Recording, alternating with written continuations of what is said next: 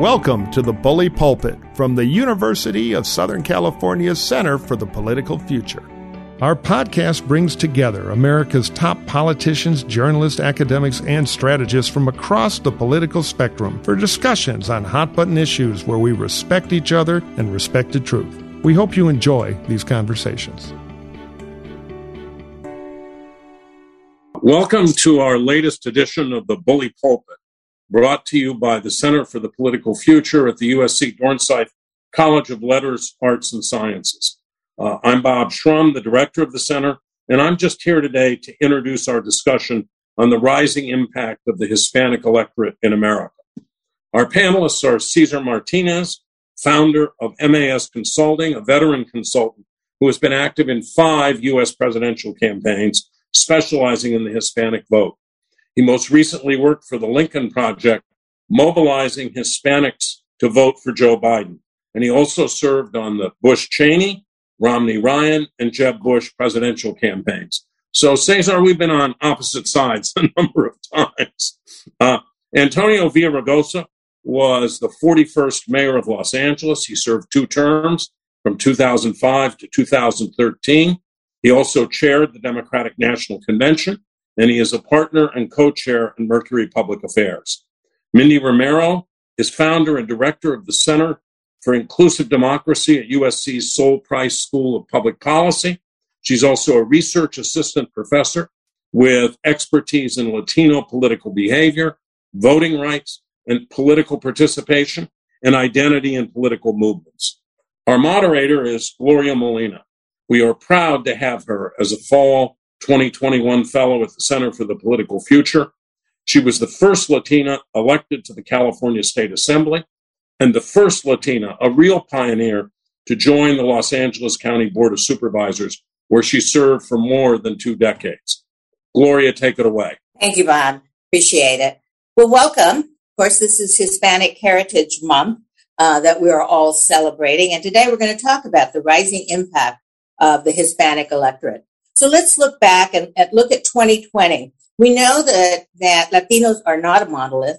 In the eyes of the Democratic Party, Trump's rhetoric on immigration, everyone thought was going to put more Latino voters into the Democratic side. But in reality, Trump got more Latino votes in 2020 than he did in 2016.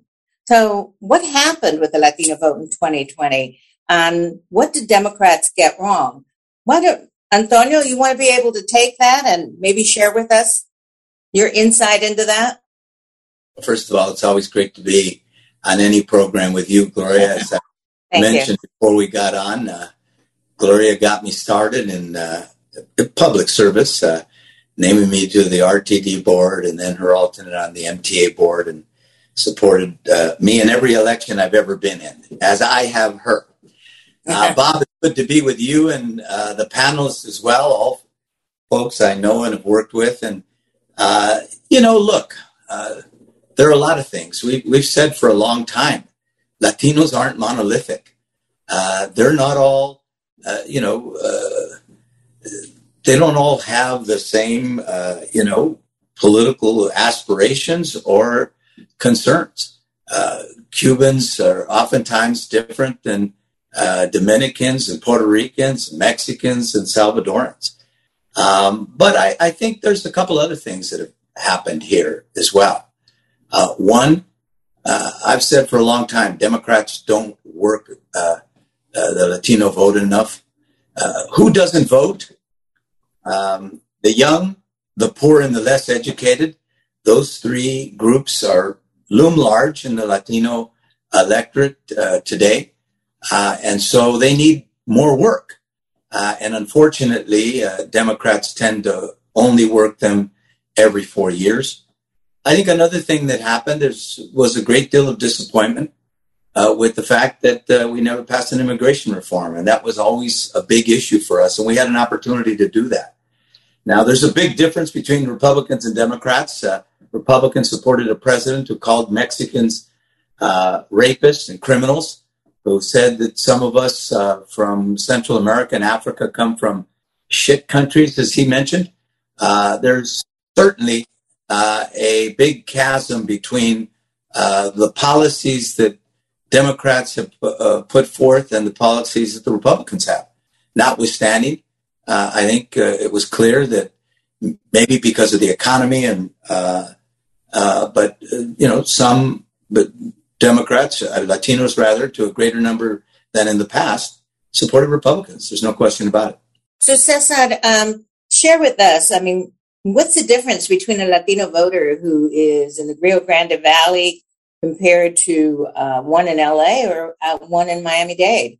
Um, what is what is the party getting wrong? What is the Democratic Party getting wrong on this issue? This is right up your alley. Let, let me tell you by starting just adding to what Mayor Villaraigosa was saying. I had the benefit of working with Lionel Sosa, my mentor, former boss, that uh, he worked with Ronald Reagan, and Ronald Reagan, former governor of California, in fact, told him, hey, go and talk to Latinos and tell them that they should uh, come and vote Republican. And Lionel said, why? Well, you know, they're conservative. They small business owners. They don't like paying taxes to the government a lot. They, uh, they have family values. So definitely just go and tell them. So I think that formula has worked. I wouldn't say what Democrats have done wrong, but perhaps what Republicans have done right at some point. And that is what happens. I, I worked on those three states uh, in Texas, in the Rio Grande Valley. And I remember that there was a, uh, a group, HRT, Hispanic Republicans of Texas, doing events with Donald Trump Jr. already. It's interesting. And then you had the efforts that they did with the, the Cuban community and the Venezuelan community in Florida. So it's interesting to see that when they, their efforts and when they're not taken for granted, Latinos respond. I mean, I have to tell you that I've been working that particular side, not Donald Trump. In fact, in 2020, I did everything to uh, uh, make Latinos not vote for Donald Trump, and I think it worked. But in a way, because he was insulting us, as Mayor Villaraigosa was saying. But the important thing is to understand that not everybody is the same.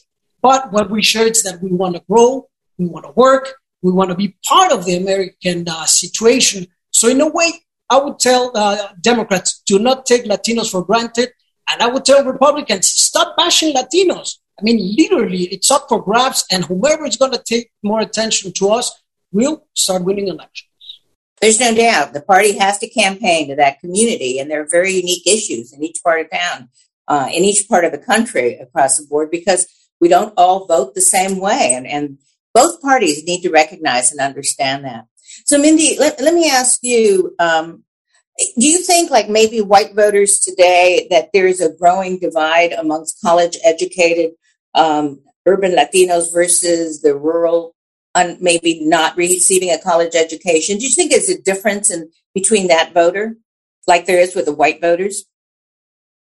Yeah, and I'll say that um, you know certainly the data that we have is largely based on uh, exit polls. And exit polls, I'm sure everybody on this panel would agree with me, are highly problematic for um, for subgroups, period, but particularly for the Latino community over time. And so there is some debate in terms of what exactly the numbers were for Trump, but we, we I think most of us are pretty comfortable in, in acknowledging that there was greater support for Trump in 2020 than in 2016.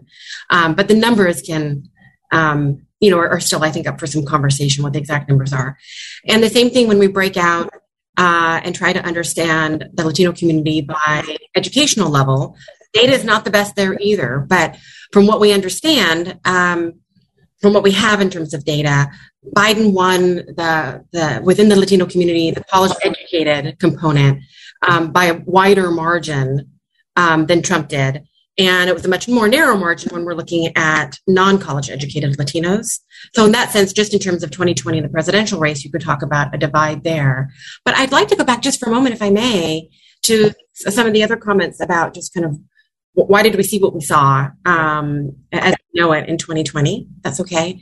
Um, so, I, I, think a couple of things. Um, Cesar said that uh, things were up for grabs when it comes to the Latino community. And I very much agree. And I think in some ways it's not a surprise or it shouldn't be a surprise what we saw in 2020 maybe the again the exact numbers um, the fact that we're talking about donald trump and the reaction obviously that the latino community as a whole had um, towards donald trump and his policies um, maybe that's a surprise but in terms of or somewhat of a surprise but in terms of just latinos voting more for uh, and at least higher slightly higher percentages in 2020 uh, for the Republican candidate.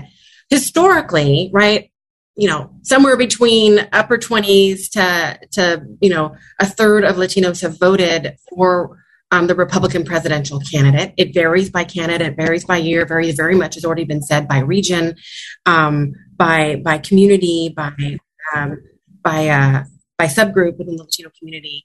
Um, but when the Democratic Party um, and the Republican Party both fail to reach out to Latinos, it is really historically, there's an opportunity, there always has been within the Republican Party, um, even in a year like 2020 with a candidate Donald Trump. And when, uh, as already been stated, Latino, uh, sorry, the Democratic Party has um, had, you know, very uh, not effective or ineffective measures in reaching out to the Latino community, um, working off of the election cycle, coming in at the last minute, right? Not building that relationship, talking about Trump, often the rallying cry around Trump sometimes at the expense of issues that Latinos care about even more, right? Like education, like the health, the well-being of their families, about, about the economy, and leaving a, a, gap and an opening, right, for the Republican candidate to come in, who in some communities is the only of two candidates that is actually asking Latinos to participate and to vote. So there is, there's been that opportunity that I just want to emphasize. Um, and it boils down to certainly with um, for Democrats, right? still you know, this is nothing new. Um, a misperception about the Latino vote. We talk about over and over again. It's not a monolith, but there is still not enough research in um, whether you're political or not. Period. Just understanding the Latino community and the de- desires and needs of the Latino community. Um, and when there is research, it's often misunderstood. It's not applied correctly or or or, or sincerely, quite frankly. Um, and then we're left with again another election saying trying to understand the for some the surprises that are seen um, when it's always been there. Well and certainly um, in this last election we just had a statewide recall here in california uh, and latinos overwhelmingly gave their vote uh, to gavin newsom and voted no on that recall uh, even in conservative parts of the state like orange county. Uh, we understand that over 80% of latinos voted no on the recall. Um, antonio you know, in your dialogue with with other Democrats, do you think there are any takeaways that Democratic leaders should should be looking to as far as the Latino community as we go into our 2022 elections? Let me uh, add something that Mindy said because I agree with it. Sometimes Democrats on a knee jerk, you know, I mentioned that we didn't do immigration reform, and that was a big issue for us. But what people don't realize, that's not the only issue for us we've known for a very long time. Uh, people care, Latinos care about the economy. They care about housing. They care about healthcare. They care about education. They care about things that, you know, other voters, you know, Anglo, African American voters care about. That's one. Two, I think, uh, you know, the takeaway, first of all, in every poll that I saw, and I was watching those polls very carefully for a number of reasons uh, that need go said, but I think you can understand uh, Latinos were ne- have never been, uh, you know, very supportive of Gavin Newsom. Um, I won that vote three to one uh, in the governor's race, and even even in the general, when he was running against Republicans, yes, they voted in great, much greater numbers uh, for him, a majority, but not you know o- as overwhelming as you would have thought. Now, what happened was all the way until uh, Elder started surfacing Latinos were the one ethnic group among Democrats that were almost 50 50 in every poll that I saw. It wasn't until Elder surfaced as the front runner that people said, hold it, this guy could be the next governor. That he, that, you know, Gavin got overwhelming support among the Latino community. And I, I think, you know, I, am not here to knock him. I, I think the party doesn't understand. Of course, neither do the Republicans, let's be clear. And I need to be clear about that. This is a party that, if they could, would send us all back, uh, people like me and you back too. Uh, not everyone in the party, obviously, but there is a core of this party that is very right wing. Uh, they're so right wing that I say that, you know, and don't believe in science that they fall off the flat earth they believe in. But we, we made some big mistakes. I think we need to. California was the last state to open up their schools. Republican states opened up their schools, Gloria, well before us. you know, private schools opened up, Catholic schools opened up, and p- kids didn't get sick, and neither did their teachers. Uh, they opened them up last. Outdoor dining. You know, there was no science behind uh, uh, the, the length of time that they closed those restaurants. Who works in those restaurants, Gloria? I know. I'm in those kitchens every time I go into a restaurant. Our folks work in those restaurants. They were out of a job. They got sick to a greater extent. The undocumented didn't get the stimulus that everybody got. So there's just a sense that, you know, and you and I talked about it last Wednesday, that we're invisible uh, to a lot of people, including to Democrats. Now, again, uh, I am a Democrat, and I think we're much more visible to them than the others. They just use us. Um, but there's no question that both parties need to really take a look, as you said, uh, to focus on the issues that Latinos care about, that working people care, care about. You know, I started out, as you know, with the campesinos, with the UFW. Uh, you know, I was, before I even thought of running for any office until I met you, uh, my comadre, uh, you know, I, I didn't, I, I wasn't really interested. I was an organizer. I was a union organizer and a labor organizer. And the one thing you know, working with Latinos, is most of them work. A lot of them work with their hands. Uh, they work hard and they believe in this country, but they want to that American dream like everybody else. And we're not giving it to them. We're just not. Ne- neither party is giving it to them. So, Cesar, you you know we need we need both parties to pay attention to this community and to fight for that vote. But it was interesting in the recall how large a proportion of Latinos supported the no on on the recall and and brought I mean and basically saved Gavin Newsom here in California. I agree with Antonio. Definitely, when Elder came into the picture, it was like, "Whoops, are we going to get California Donald Trump?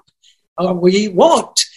But uh, but just remember that. Uh, uh, uh, let me go back even how California was back when Pete Wilson was there. That slap on the face that we got, and I remember George Bush was saying the opposite. He was welcoming Latinos, so it was uh, the, the cards were flipped. I remember also starting with Governor Bush at that time on the Iowa straw poll back in August of 1999, 14 months before the election. And he was saying, We need Latinos, we need your contributions. So if someone invests, definitely Latinos will come and listen. Different from Donald Trump being that a, uh, he was slapping us on the face, giving lots of trompadas, uh, but still there were people voting for them. And just going back on what Antonio was saying on the issues that we care, I work with Meg Whitman, with Mike Murphy over there in California, I remember, when we were doing the election in 2010. And we did focus groups and we asked them, hey, what are the issues that you really care about? Economy, uh, education. Immigration was there, but it was one of the, the last one. It was like the fifth uh, idea that they were talking about. But they said, if she supports the 187 prop that Pete Wilson did, or she wants to do the Arizona law, I don't want to talk to her.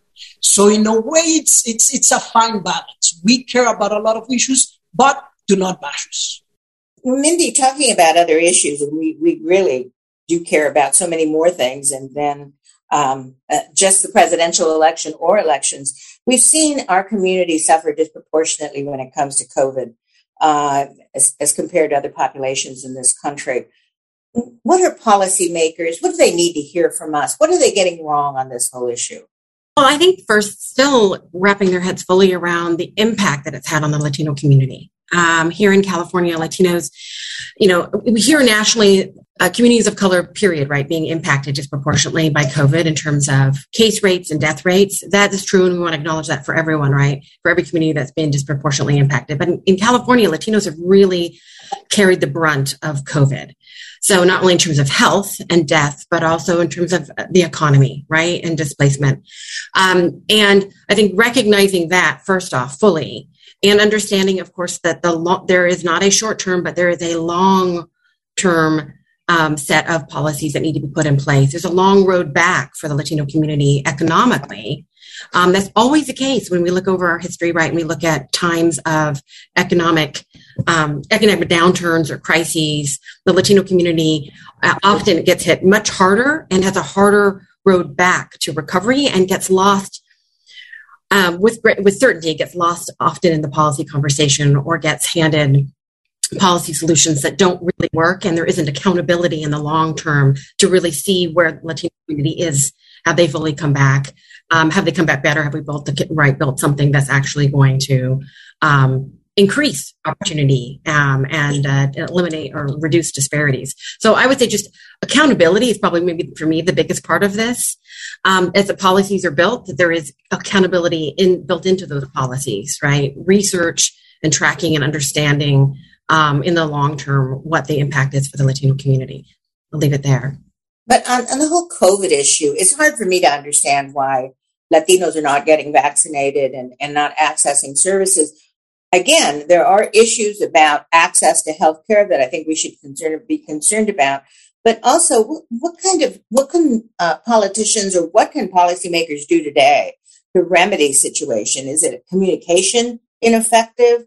Uh, is the outreach ineffective? I mean, do we have to walk door to door into these homes and really kind of inform families about how significantly important this is? Um, it, we have to create stronger mandates uh, just it just shouldn't be happening, particularly here in uh, at least in in the urban core of Los Angeles where it is so available. But something is wrong as to why we are so disproportionately suffering under COVID. Yeah, I would say a couple things. First of all, uh, one of it is that it, we're disproportionately the essential workers. Uh, we live in uh, overcrowded housing. Sometimes uh, many families, uh, three, four families, uh, in a house meant for one. Um, also, you know, again, kind of like whites, um, you know, and, and blacks that are less educated. They're, you know, the social media and all the falsehoods there that, you know, that you're going to get a chip uh, if you get vaccinated. So yeah, you do need to knock on doors more. You do need to engage in uh, more education. You do need to use people like yourself, who people respect uh, in our community, uh, to say, "Hey, I got vaccinated." That's what I did as soon as I did it. Uh, I did it on TV and I did it on social media to say, "Hey, look, I did it. You should do it." But you got to do much more than that than you would otherwise with other groups. But those are some of the reasons. Um, and you know, at the end of the day, uh, I think Mindy said it, and uh, you know, everybody has said it on this you know, the, there's no question um, that Latinos um, really haven't uh, been focused on enough by our policymakers in the way that they should. And, uh, you know, uh, I've joked uh, with people, friends, you know, it wouldn't have taken me to read about it in the newspaper uh, that Latinos were being most impacted. I grew up in those communities as you did. I would have known that from the beginning and I would have focused on it from the beginning. And I think we need policymakers that really feel for people that work, uh, for people that struggle, for people that have to do two jobs, not just one, uh, that, that, can't work, uh, you know, from home on Zoom like uh, the rest of us can. Cesar, and any ideas as to what we need to recommend to policymakers on this issue? Yes, I mean, I, would say, I mean, we're the largest group of inhabitants of the state of California. We're 50% of the population growth of the country. I mean, it's, it's a nature of, uh, of homeland security of getting Latinos vaccinated. It's not just about doing the right policy, but it's about the population. And it's interesting to see how people in third world countries are like just dying to get a vaccine. And we have so much, so many of them, and we're saying no. So, so I would go back and like, hey, this is essential. The essential workers, as Antonio was saying, we, we have the essential workers that picking up the food, that delivering the food, that caring for everybody. And it's essential that we have a conversation that that part of the population has to be taken care of thinking that it's not only the future of the state of California or the future of the country, it's today. You have to, you want to take care of America, you have to take care of Latinos today somehow I think that the messaging isn't as perfect as it should be, or or is there's not enough of it into the Latino community because it's hard to understand how so many people are still not vaccinated and how we're trying to access it. But it, we've got a long way to go there because it's still hurting our community much more so than any parts. But we wouldn't have a discussion like this. I mean, you know, there are many issues that we care about. We got to talk about immigration, whether we like it or not. It's a big issue in our community. Uh, it gets batted around every single year. Um, do you see any prospects in the future of creating a an immigration, a comprehensive immigration reform policy, the kind of policy that's really going to create a pathway to citizenship for so many uh, of the people that are presently undocumented, particularly the dreamers. Have you heard of any movement going on in that direction? Because certainly the community is hungry for it. Mindy, any ideas?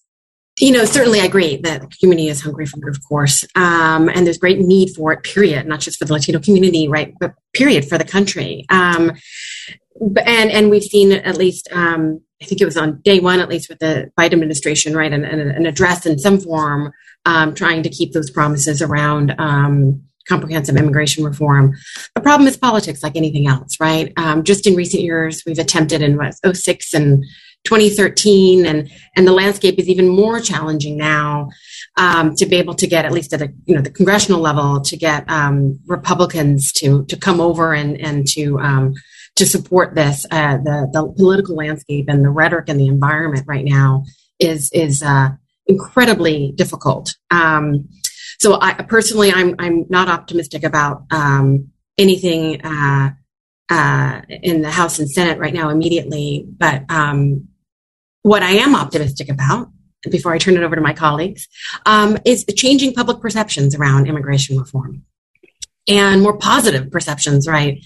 Um, feelings, opinions about immigrants, um, not just uh, DACA, but other, you know, immigrants. Period. Um, and certainly, we've seen the changes in this state alone over the last twenty years. Um, so it's not every group and and, um, and not to every degree have we seen the changes um, these positive changes but we have seen significant changes and um, i think that gets us to a, a place eventually but right now um, the politics are incredibly difficult um, certainly without a without the filibuster conversation and certainly what we see every single day at the border is very intimidating to everyone in this country as to what's going on at the border.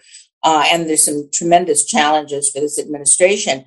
Um, do you think that that people would, or at least the conservatives uh, in in the House and and Republicans as a group, might consider a deal with with stronger security at the border if we could really create security at the border? Would that be a trade that they would make along the way for comprehensive immigration reform? No, you don't think so, Antonio? The answer is no. Look, we've been trying to do that for yeah. That's what Obama did. That's why people he deported more more people than anybody uh, in U.S. history. And he did that, uh, you know, not because he was anti-Mexican or anti-immigration. He supported comprehensive immigration reform. He did it because he thought uh, that by securing the border, by demonstrating that he would be tough on, uh, you know, what they call illegal immigration, uh, that you know he could get support in uh, the House and the Senate. He wasn't able to do that. The problem is, you mentioned conservative, Gloria. These people aren't conservative. The party is dominated by right wing people. Uh, you know, there are conservatives in the party and good people. You know, Cesar is a good man. I know, by the way, uh, Lionel Sosa is a good brother of mine. I've known him for 25 years. You know, he loves his country just like I does and do, and he loves his community. But there's no question. I mean, these people I, I mentioned don't, you know, they've gone so far to the right you know, Mindy said something. I think it's like almost 80% of people support some immigration reform and certainly the dreamers. We couldn't get the dreamers passed. These people uh, are dominated by a, a, a, core in, in their primaries uh, of very right wing people and, and uh, on immigration. Obviously, as you said, it doesn't help when they see thousands of people. But even if they didn't have tens of thousands of people at the border, they're not for it even though the vast majority of people, including a majority of Republicans, do support immigration reform. So we're in a pickle. Um, I think Democrats got to die on the sword for it because, like Cesar said, this isn't, and all of us agree, this isn't the number one issue for us. But when you're not on this issue, you're basically saying to us, you're not for us. Uh. Even there are other issues that are even more important. So I'd say uh, Democrats got to fall on their sword uh, before this session is out on immigration, even if it means l- losing uh, on some level. If they're going to demonstrate to people uh, that you know we really are a priority, Uh, and um, and then I think you know um, you know the Democrats are going to have to understand uh, we're evenly divided. We're overly reliant on two senators uh, that aren't going to pass a three trillion dollar um, program, which I could support, but uh, you know uh, they're not going to support. So we're going to have to compromise here. Uh, should we have to compromise in this setting? No, but you know, you and I have been involved a long time. You know, you maybe don't want to compromise, but then you should get another job because that's what these jobs require, uh, and particularly in these times when we're so polarized. So, Cesar, you're in dialogue with many Republican strategists for many of these campaigns. Is that part of their dialogue at all? Are they interested? Do they look at any kind of comprehensive reform in this whole area? Is there a pathway for, or is there any leadership within Republican groups to really start moving in a direction to at least start looking at comprehensive uh, immigration reform? Well, let me put it this way: it's Ronald Reagan is the one that did first that uh, great immigration reform back in the '80s. I mean, it's that uh, George Bush tried, and I remember we worked on efforts. I remember even Senator McCain was telling us, "Hey, mobilize people because we're in for it, on it for it." And uh, you saw that President Obama won it. Uh, then you have the Gang of Eight. I just think perhaps the politicians, and some of them are there, but uh, as Antonio was saying, uh, this is not the Republican Party that we work with uh, yeah. and Bush and McCain and Romney and Jeb, who was going to be the best Latino candidate from the Republican side, I would say. Uh, definitely, it's difficult. I think we had an opening at the beginning of the year during the pandemic, understanding the essential workers. So I think it's redefining, as, as Mindy was saying, the essential workers, the ones that are giving their lives for you so you can get food on your table, your medicines. I think we need to get away a little bit from the numbers and get more into the emotions. At the end of the day, we're all immigrants. I remember when we were working with uh, Senator McCain on the 08 presidential campaign, and uh, we did a spot with him that was called Look at the Wall. And it was all the Latinos that bravely fought in the different wars defending the country. And I think we need to start figuring out something different than just numbers, numbers, because it's not working. And uh, I'm optimistic, but realistic as well. We, we, we had a very good opportunity at the beginning of the pandemic, I think, but right now it's fading because people are getting vaccinated and they don't see the essential worker as essential anymore. So difficult situation, but as Antonio was saying, we just need to keep on trying. That's for sure. Keep trying. That's all we do. Well, we are very persistent as a community. Uh, Mindy, we cer- certainly saw in the census the, that we were the largest growing population in this country. Uh, and amongst the growing population, it is that we have a lot of young people within our population are now becoming voters. Um, do you see a, a dramatic difference between the younger Latino voter as compared to their elders as as they look at issues? Great question. I think um, certainly from surveys, right, that what we've seen out um, for a number of years that younger Latinos, younger people, period, but um, certainly within the Latino community, um, there's a, a, recognition for the importance of social justice, racial and social justice, environmental issues, but still on the big issue, you know, so I said big issues, forgive me, not the big issues, I'm not prioritizing issue over issue, but still on the, the mainstay issues that we always see kind of up at the top you know, um, of surveys like uh, healthcare, like uh, the economy, um, like jobs. Younger people still, right, think that is also very much important um, as well. Um, for what's interesting to me is, uh, particularly in California, the voting patterns, as we were talking about the rising electorate. Um, you know, youth vote at much lower rates than older voters, period. Um, Latino youth are no exception. Ex- except one area the gap between young and old within the latino community within the latino vote itself um, at least certainly in california um, is smaller than if you look at the gap between um, white youth and older like 65 plus older whites.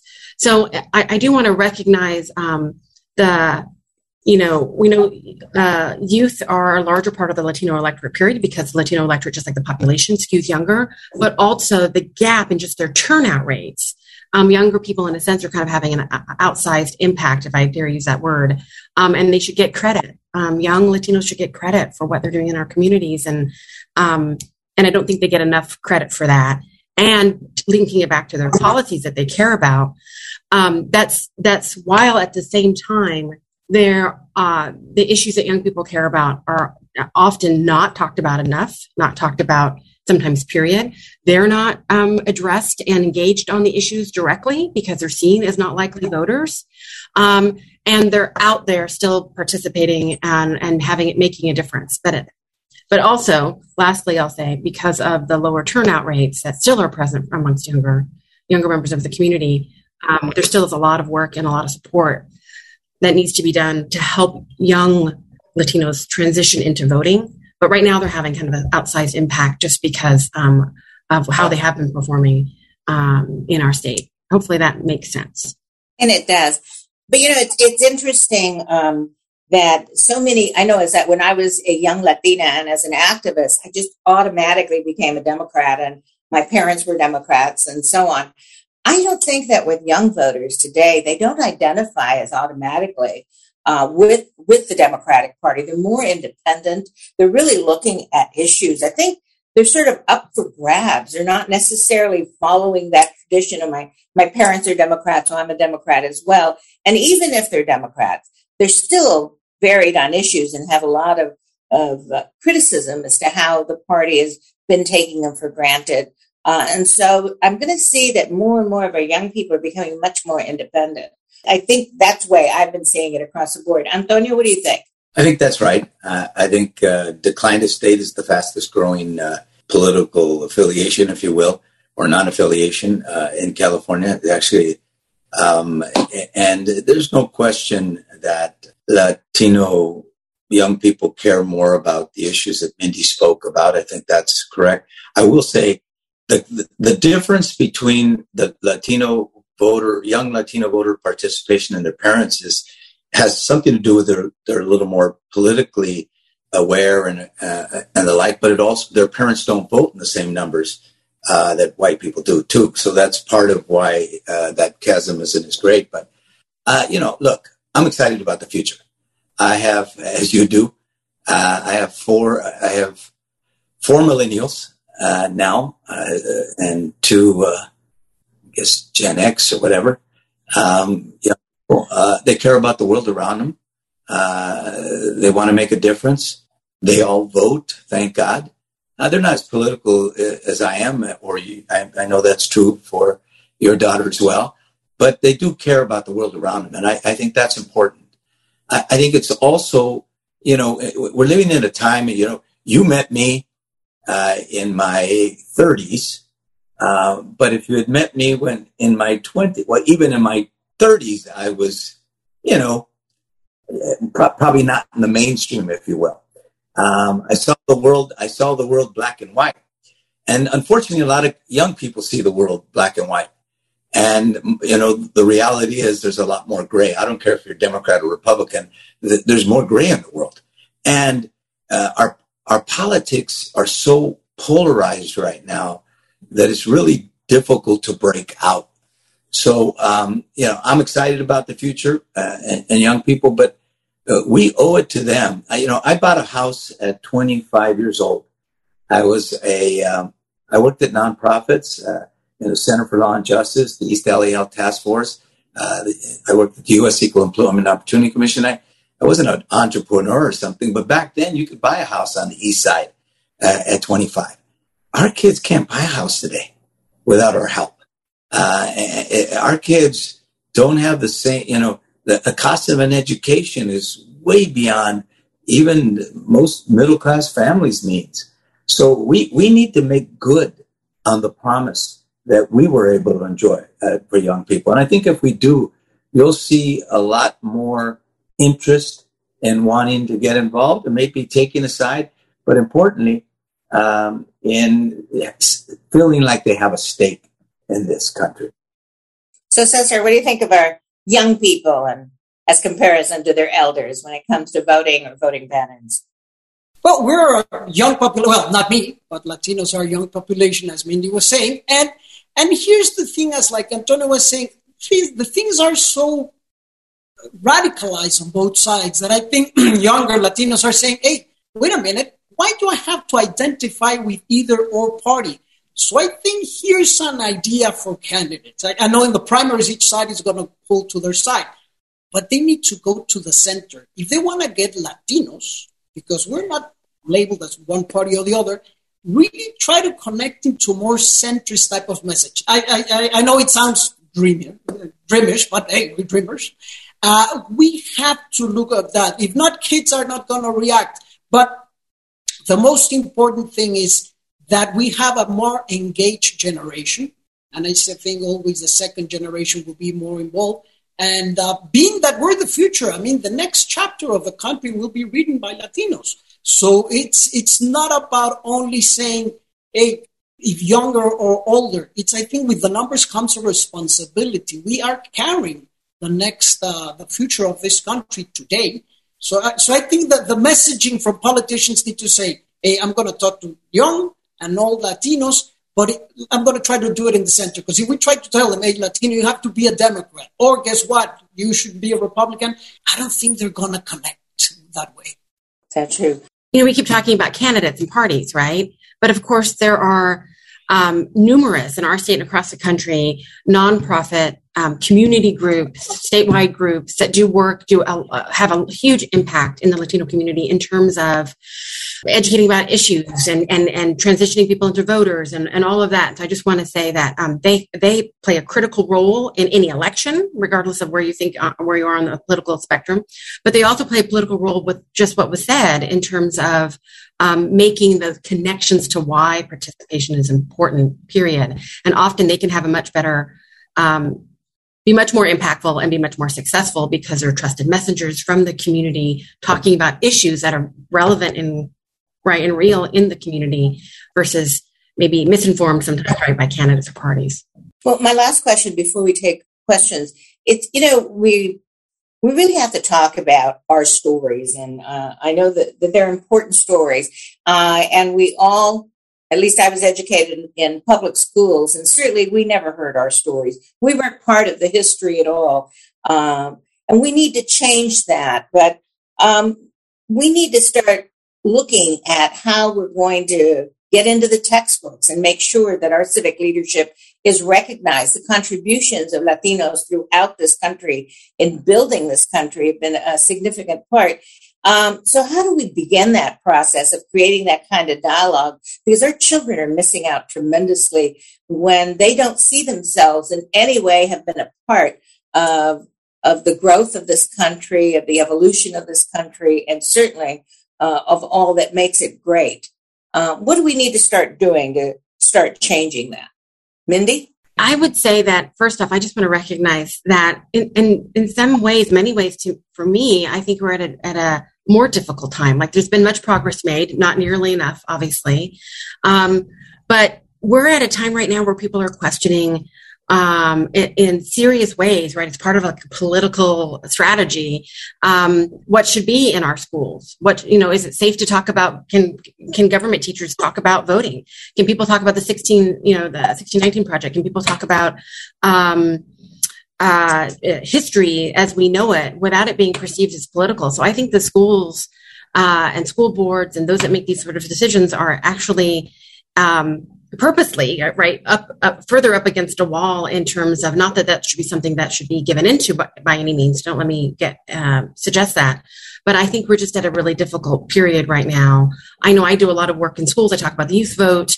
Um, and I'm hearing from teachers and administrators that it feels more political just to talk about your right to vote and how to vote, not candidates, but if you know, the teachers are sometimes concerned that that's a conversation might turn political. The Young people talking about the issues they care about, and therefore candidates they care about.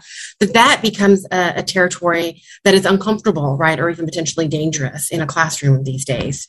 I just so I, I want to recognize that, um, and I, I'm not quite sure how to get around all of that either. But please, I think it's even deeper than that. Uh, you know, Gloria, as you know, I, I started out uh, at 15 years old in uh, walkouts uh, at Cathedral High School. I was kicked out of school. I, I graduated with, a, I went to Roosevelt High School where they put me, coming from a college prep education, they put me in basic reading classes and math classes. I, I dropped out of high school.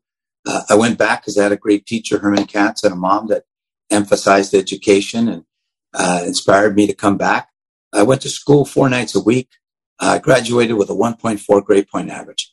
Went to East LA College and I got, uh, you know, 3.6 or something and 40 degrees and went to UCLA on affirmative action program.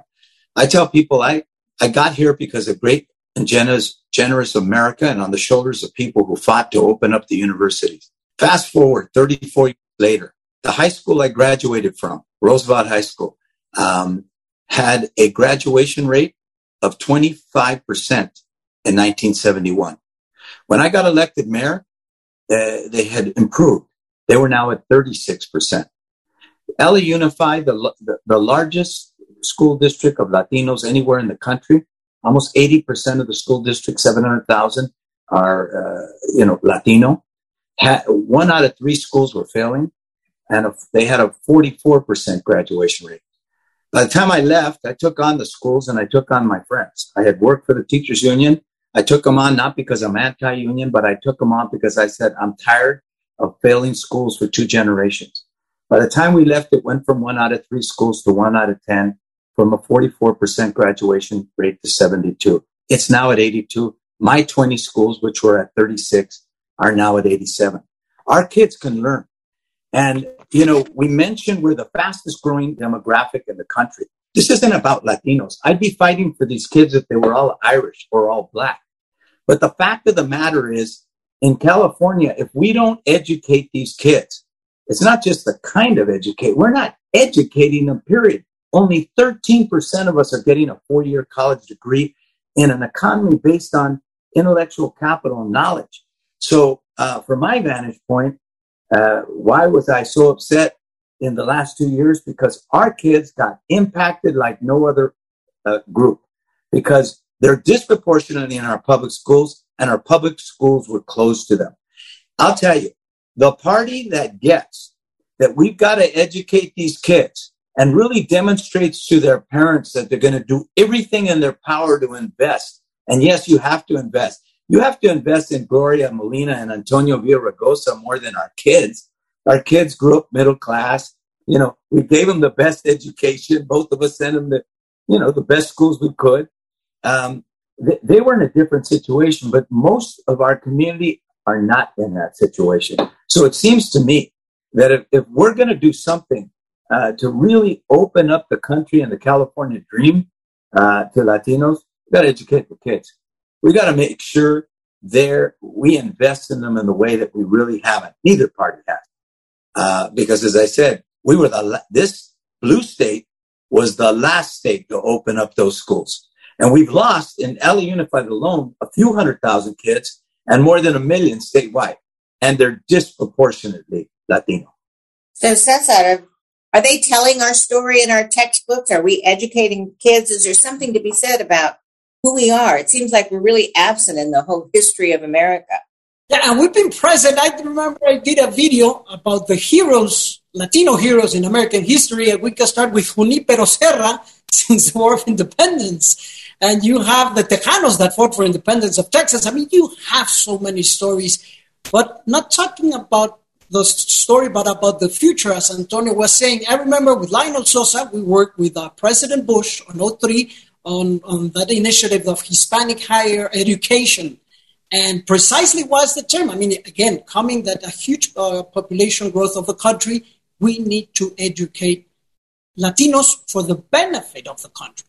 And I remember that, and as Antonio mentioned, whomever sends that message will get a lot of attention. And remember, uh, uh, George Bush got 40% of Latino vote in 04. I mean, we can debate 40, 43, 42, but something like that. And it was because he cared about Latinos because it's part of the American, not history again, it's American today, what we are part of. We have uh, one audience question out there. It's from Anonymous. But the question to all of us is Do you think the progressive agenda is a Latino agenda? Antonio? I think it can be. I'm a progressive, and my whole life I have fought for that agenda. By the way, long before it was popular to call yourself a progressive, I was calling myself a progressive uh, in the 1970s. I, I, think progressive is about progress, just like conservative is about maintaining uh, where we are and, and cherishing those values. Uh, I think uh, there's a distortion today in the sense that, you know, at, when when the country is so evenly divided, you need people that can bring us together. You know, I became mayor for one reason. I didn't run as a Latino, Gloria. You know that, and you remember that. Right. I, I want to be a mayor for everybody. Now, of course, I was proud. I, I speak Spanish. I speak Spanish as well as anyone uh, who uh, grew up in an English-speaking home. You know, uh, I, I I've always focused on issues that you know. I did healthy families. Seven hundred fifty thousand kids got health care. Seventy percent of them were Latino. But at the end of the day, we need leaders that can bring us together too and that want to be leaders for all of us and that want to bring this, you know, as, as Cesar said, you know, I call it the radical center, which is the center that moves us ahead, but, you know, the center, because if you got one party dominated by the right and the extreme right, not conservatives, the extreme right, and another party maybe not dominated, but have a very vocal uh, ideologically pure left, you know, we need to govern. You know, I tell people the, the way I governed as mayor was different than when I first started out. As you remember, your uh, uh appointee on the RTD board, you know, you grow and you realize, hey, they got elected too, and we've got to work with them. So I think I, I got no problem with, with the idea of progressive. I think progressive, it can be a Latino agenda, but I think we got to move it forward in a way that understands the country's evenly divided. And we've got to, let's focus on the things that most people agree on. We have a question from David Ayon, and I'm going to read this. If you're going by the exit poll, Trump improved his Latino vote share, in particular Florida and South Texas, but still lost the majority of Latino vote in both states. The same Edison exit showed Trump not improving at all in California. Do you think that has to do with California Latino electeds actually doing a good job, both in policymaking and in politics? Mindy, you want to take this one? Good numbers. Um, you know, I don't think so necessarily. Um, I think it's just a reflection of our overall um, politics in this state um, and the Democratic registration amongst Latinos, for instance. There, yeah, I'll, I'll leave it there. okay, Cesar, anything to add on that? Well, California is Disneyland for Democrats with Latinos. I mean, it's it's it's a great place. Just think about what happens in other parts of the country. But but I, but I think it's in a way you you have a situation right now that whomever sends the right message, it's open. And I remember we did from Mi Familia Vota back in the, the midterms on 08, I mean, in 2018 uh, a spot that was called Stop las Trumpadas, meaning that the slaps on the face that Trump was giving us while he was talking. Because people told us in focus groups, whenever he talks, I feel like a slap on the face. Well, if he was, and, if he was talking so badly about us and still got those numbers, it's something to worry, to be honest. I mean, something because Donald Trump definitely, I'm very proud that with the Lincoln Project, we did a little grain of that. We helped a little bit that Donald Trump got didn't get reelected but he's still out there. He can still make inroads. And uh, in a way, you have to understand that if someone with that tone can still get that high number, it's something that you have to be careful, care about. And I would tell Democrats, really, as Antonio was saying, go center. Don't don't think that you're gonna have to go left, left, left. Guess what? You, you got those guys already on your side, and don't go right go into the center and try to grab this new generation of Latinos that are not raised uh, Democrat or Republican. They're trying just to fit. And if you open the tent, they'll fit with you. Yeah. To answer David's question, to answer David's question, I do think we've made a difference. Gloria, I know the work that you've done. You know, we haven't always agreed on everything, but I, I know the focus you had on our community. Uh, and you represented a broader community as I did and worked with everybody. But you know, we, we, we're the most underrepresented group in California in so many respects, even though we're the fastest growing and the largest ethnic group. I think Fabian Nunez uh, has made a difference. I think, uh, you know, uh, John Perez, you know, uh, Kevin De Leon. There's there's a whole slew of of electeds in the Congress who who have made a difference in this community, and, and I think people recognize that. And they're responding. They're responding to to the issues in the community and moving those policy issues forward. So that is something that we don't necessarily see in other states. So we've had tremendous political leadership here in California that has related. Looks like Mindy, you want to add something. We're going to have to end it real soon, but go ahead just a distinction I want to make. So over time, definitely there has been strong Latino leadership within nonprofit community groups and of course um, amongst elected officials in this state. So I want to make sure that's clear because the question was specifically 2016 to 2020.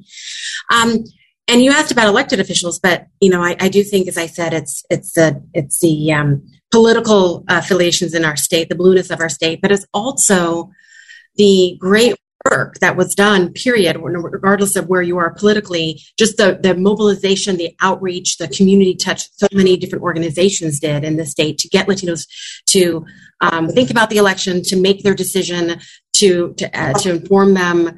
Um, and so I just, the unsung heroes of the conversation today, I think are all of the, the great work that was done in communities with um, Latino led organizations. And a lot of that leadership there and politically came out really from emerged out of the movement around Proposition 187, and we should acknowledge that as well. Right. Well, even before that, that some of us have been involved since we were kids in the 1960s, and uh, but and even before that, the GI Forum, the LULAC uh, coming up from the war, we, we all stand, as I've said at my inauguration in 2005, I stand on the shoulders of people like Gloria and uh, you know, Art Torres and Richard Alatorre and all the people, you know, Roybal, all the people that came before me all of them could have been mayor. I just was fortunate enough that uh, you know I came around at the right time and was lucky enough to be the guy. But we all come on the shoulders of others, and I agree. Ultimately, it is about you know some political leadership, but you know community leadership is important, and and you know that masses of people who who want change is also very important. We have one last question from Luisa Olargui. I'm going to answer it myself. And she's talking about what it looks like for redistricting in LA and will there be additional two Latino opportunity seats? I think that many of us are looking at the huge growth here in LA County. Uh, and while it's going to be very challenging as we're looking at redistricting, as it always is, and we all know it's about power, we hope there will be an opportunity to have the two additional Latino opportunity districts, well, some expansion on the city council, and also opportunities on the Board of Supervisors. Uh, I know that for a long time, people have been talking about getting more members of the Board of Supervisors since uh, LA County is 10 million people. But um, until we change that for now, hopefully we're going to have districts that are going to create more opportunity for Latinos since we represent almost 50% of the population here in LA County. So I'm going to end it with that. I'm going to kick it back over to Bob, who's going to end the program for us, right? So, Bob, it's all yours. Thank you for a terrific panel, uh, Gloria, Antonia, uh, Mindy, and Cesar. Thanks to our audience. Join us next Tuesday at noon for the next edition of the Bully Pulpit, which will be on voting rights and voting wrongs with a powerful array of voices. Linda Chavez, conservative commentator, chair of the Center for Equal Opportunity, who worked for President Reagan in the White House, Theodore Johnson from the Brennan Center, Ralph Neas, the former executive director of the Leadership Conference on Civil and Human Rights, and Pete Peterson from the Institute for Public Engagement at Pepperdine University. On behalf of the Center for the Political Future, let me say goodbye. Have a great day and a great week. Thank you. Thank you for joining us on the Bully Pulpit. It helps us a lot when you subscribe and rate the show five stars wherever you get your podcasts. Follow us on Twitter at USC POL Future. That's USC POL Future. Follow us on Facebook and YouTube and visit our website for upcoming programs.